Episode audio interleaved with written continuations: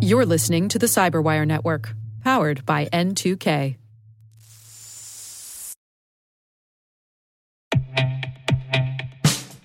And now, a message from Cyberbit. Mastering cybersecurity is like mastering a sport. You build muscle memory through rigorous practice, then you train as a team to foster cohesion while operating under pressure. Like athletes, cybersecurity professionals thrive on hands on simulation. But traditional courses, certifications, and open source labs won't build you a winning team. You need Cyberbit.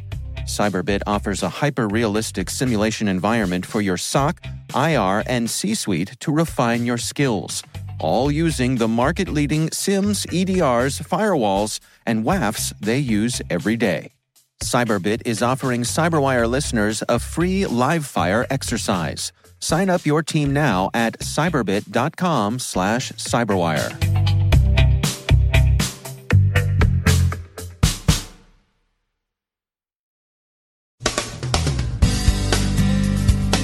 VIPs everywhere rush to delete their emails before Fancy Bear gets her paws on them. Opinion leaders rumble about the cyber war having picked up where the Cold War left off. Election security concerns may prompt U.S. Senate hearings. British companies take a look at operations in the Baltimore-Washington area. Industry notes include VC rounds, M&A activity, a new automotive cybersecurity venture, and the announcement of 2016's SINET 16. And the U.S. House doesn't think too much of a Snowden pardon.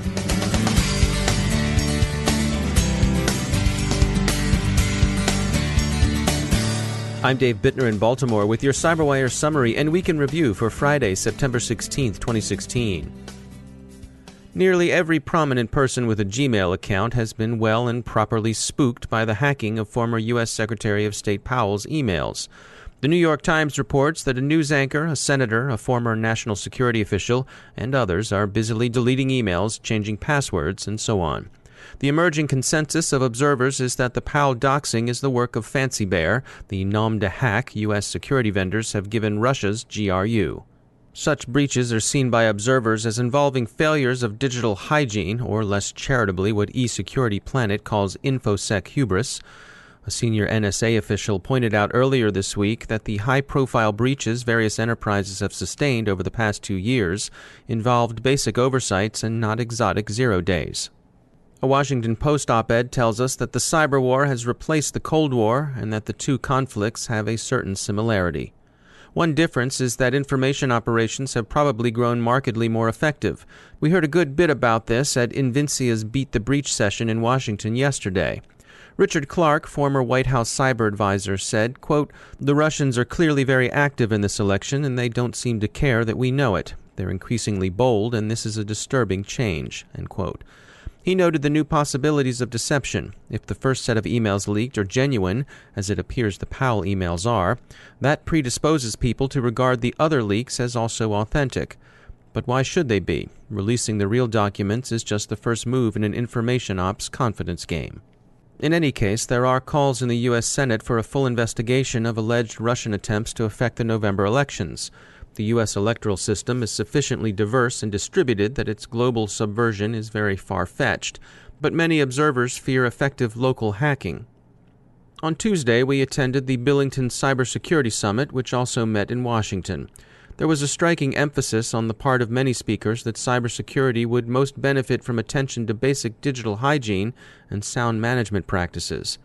Those who spoke this way prominently included Ciaran Martin, CEO of the UK's new National Cybersecurity Centre, and Tony Scott, the US federal CIO.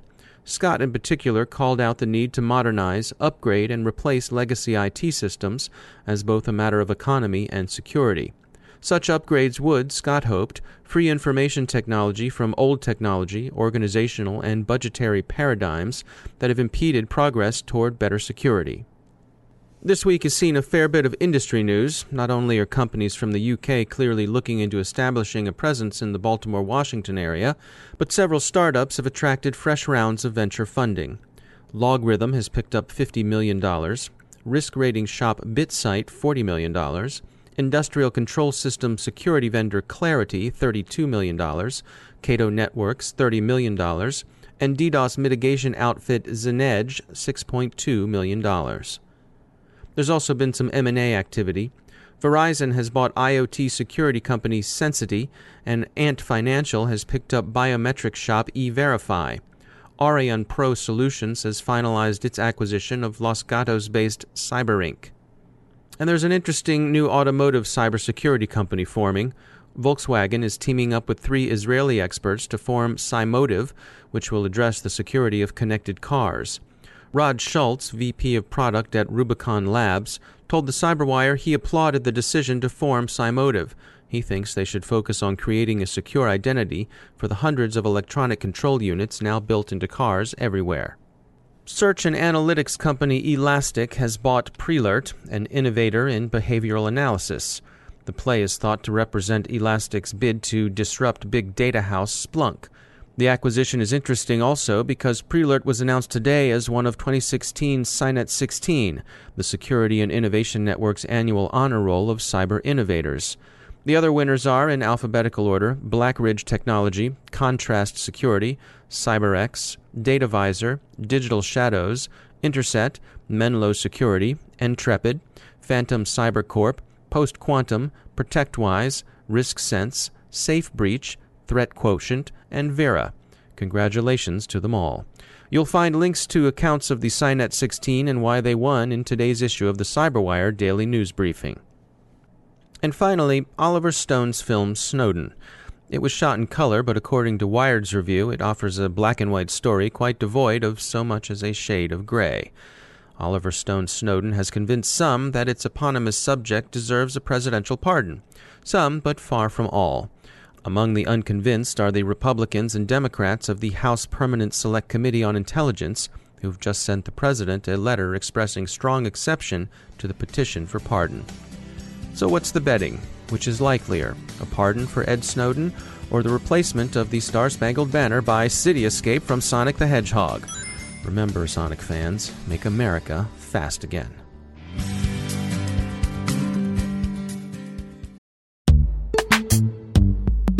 Every day, your IAM tech debt grows. Your multi generational services struggle to work together. Building an identity fabric can fix this. It makes all your identity tooling stronger and allows you to connect any app to any service you want to use with zero coding, zero maintenance, and zero app downtime. Strata's identity orchestration platform separates the identity logic from your applications so you can optimize existing IAM tools and manage them in a single control plane. Now, every vendor, standard, and architecture work together.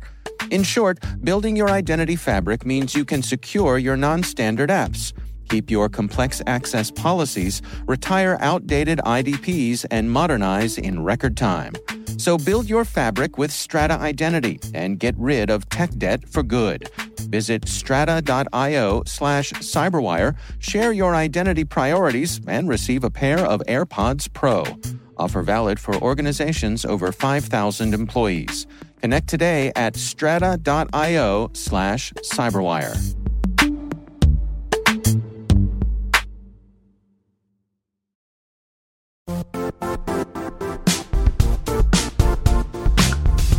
The IT world used to be simpler. You only had to secure and manage environments that you controlled. Then came new technologies and new ways to work. Now, employees, apps, and networks are everywhere. This means poor visibility, security gaps, and added risk. That's why Cloudflare created the first ever connectivity cloud. Visit cloudflare.com to protect your business everywhere you do business.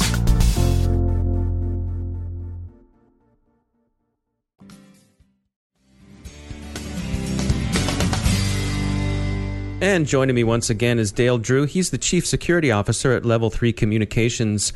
Dale, uh, seems like every day we're seeing uh, more news about uh, healthcare record leaks. Um, what are some things that enterprises can be doing to protect these particularly valuable assets? You know, healthcare records are actually 10 times more valuable than credit card data on the black market. There is a, a definite, tangible market for uh, gaining unauthorized access to medical records and selling them on the black market we really recommend a, few things. You know, we recommend some some fairly traditional security mechanisms in the healthcare industry. More and more healthcare uh, healthcare devices are being connected to the healthcare ecosystem. Uh, more and more diagnostic systems. Uh, all those systems run um, you know versions of relatively vanilla operating systems, and they come with exposures. So making sure that, that those systems are properly patched and up to date and monitored for security uh, access and security controls. Not many people, you know, and practitioners really uh, put a lot of thought into making sure that you know healthcare monitoring systems are being properly patched and properly monitored. They're using them as appliances. The other one is that we're recommending, uh, especially in cases like this, is to ensure that that the healthcare monitoring appliances are really separated from the healthcare user population. Um, you know, people are being able to get access to these devices. You know, the vector is, is is these healthcare devices, and then from there, they're then able to gain access to to things like desktops, where then the healthcare records are stored. So we really recommend segmenting or separating the, those sort of networks uh, so that they can't talk to each other, uh, or they talk to each other through a security policy enforcement infrastructure uh, that can properly check the security of those systems. And what about from the other direction? I mean, what about as a consumer? What can I do to make sure that my healthcare records uh, are as uh, protected as they can be? You know, as a consumer, what I would say is you know is you can con- you can reach out to your healthcare provider and ask them what security controls that they have in place. Ask them what if, if there's any third party auditing that, that's being done on the healthcare provider to validate the controls and if there's any serious or significant uh, findings that, as a result of that last audit. Um, you'll be surprised uh, how how forthcoming those healthcare providers will be on how transparent they are and it really helps provide some education to the end user uh, about how that information is properly uh, protected. All right, Dale Drew, thanks for joining us.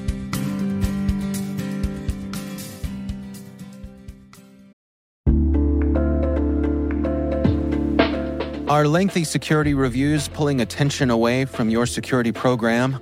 With the largest network of trust centers, Vanta can help you streamline security reviews to win customer trust, save time, and close deals fast proactively demonstrate security by showcasing key resources like your SOC 2 or ISO 27001 and provide real time evidence for passing controls. And when a security questionnaire is required, Vanta takes the first pass for you. Visit vanta.com/cyber to take a self-serve tour. That's vanta.com/cyber.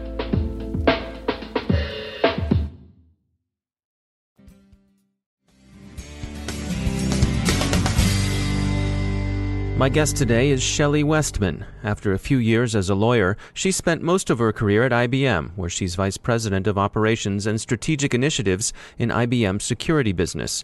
She's a popular keynote speaker and a champion for attracting and retaining more women and minorities into cybersecurity. So, as you were coming up through IBM, were there any particular challenges that you faced by virtue of being a woman? Well, what's interesting is for most of my career at IBM, I gave no thought to the fact that I was a woman. I would say for 15 of the 17 years. I came in every day. Of course, I noticed that there was not as many women in a lot of the meetings, but I didn't belong to any women's group. I didn't pay any particular emphasis on it. I came in, did a good job, and expected to be rewarded, and was rewarded. It wasn't until I got into IBM security and started hearing about the dismal numbers overall in the industry, where there's only 10% of women in the security space, that I really figured as a female leader, I need to step up and start being a vocal advocate to improve these numbers. So let's talk about those numbers. Why do you think uh, we do so poorly in cybersecurity when it comes to hiring women? Well, first of all, there's not as many women available to hire. That's really the, the heart of the problem. Women are not choosing overall STEM careers, number one, and cybersecurity, number two, and that's for a variety of reasons a lot of them don't know about it. So the ones that I'm speaking with that have gotten into the field have gotten into it almost by accident, where they saw something or they participated in a hacking contest and really fell in love with it. We're not doing a good job of educating these young women that this is a viable career opportunity. You touched on the importance of, of having mentors and people supporting you along the way. Did, did, how important was mentorship to you as you made your way up through your career? Mentorship is very, very important as a sponsorship. And there's really a difference that I don't know that everyone understands. You know, a mentor, you can pick your own mentor. You can say, Will you mentor me? Will you help me? A sponsor has to pick you. They have to be willing to put their career on the line and say, I know Shelley, she's going to do a good job in this next role. And both mentors and sponsors are critically important. And for me, interestingly enough, I've only had one female mentor my whole career because I've always wanted to get that difference of thought. I know how I think being a woman. I want to make sure that, you know, I've got another point of view guiding me and saying, have you thought about it from this perspective? So I've typically gravitated toward male mentors because they can give me that different point of view. What about for, for men who want to be more supportive of getting women uh, into the field, but then also want to support women once they're in the field? What advice do you have for you know men who want to contribute and try to, to, to equalize the situation more? You know, and that's a really important question because we absolutely need men as allies. So if you think about it, the field of security has 90% men and 10% women. This is across the board. And we can't change that without men stepping up and saying, I've got to be one that's going to help this situation. And I think it's hard for men to understand some of the unique problems that a woman might face in a very male dominated field until they start thinking about it on a personal level and start thinking about their wife or their daughter and what they want it to be like for future generations. And I think none of this is really done. Um, you know, not, nothing that happens is done with malicious intent. We just tend to gravitate towards people like us. So for a male to really stop and say, how am I going to help change this? How am I going to get people that look different than me so I can get this diverse perspective is really powerful. And the other thing I tell my teams is that, you know, we don't want diversity just because it's a nice to have. We want diversity because it's been proven time and time again that diversity leads to better business results. And that when you have people that think different from you, you come up with different solutions. And that is really important.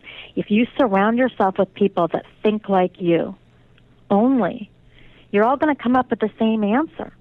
And that's why it's important. And that's what we've got to get men to realize that this benefits all of us. If we do better, we get better bonus, more money, more room for advancement for all of us. It's not just a nice to have, it's a business imperative.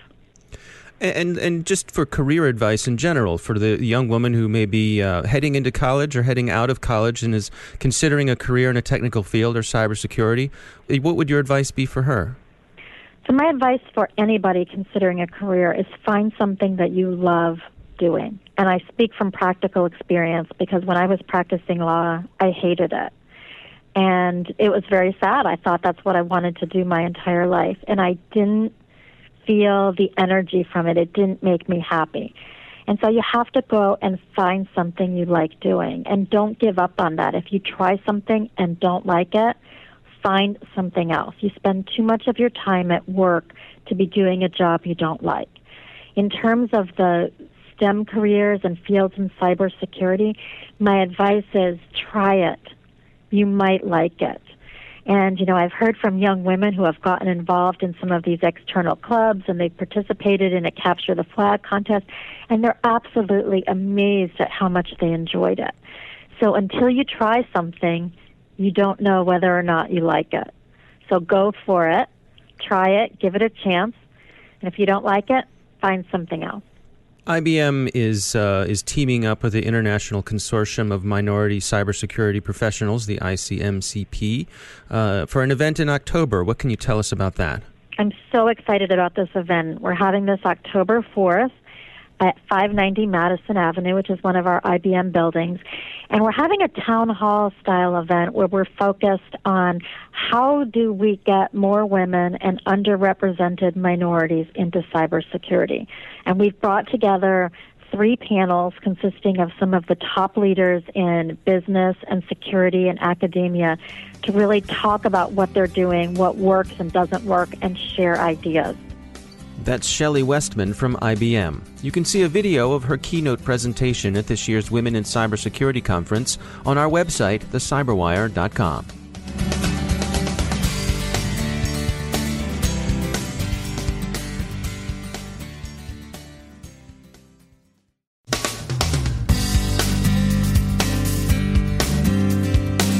And that's the Cyberwire. We are proudly produced in Maryland by our talented team of editors and producers. I'm Dave Bittner. Thanks for listening.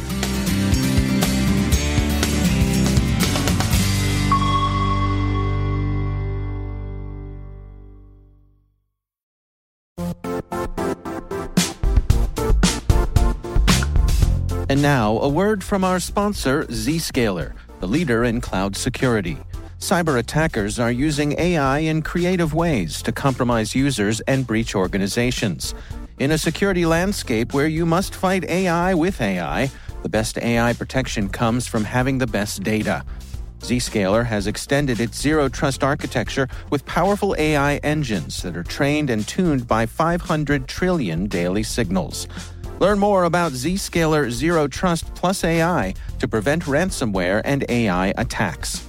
Experience your world secured. Visit zscaler.com slash zero trust AI.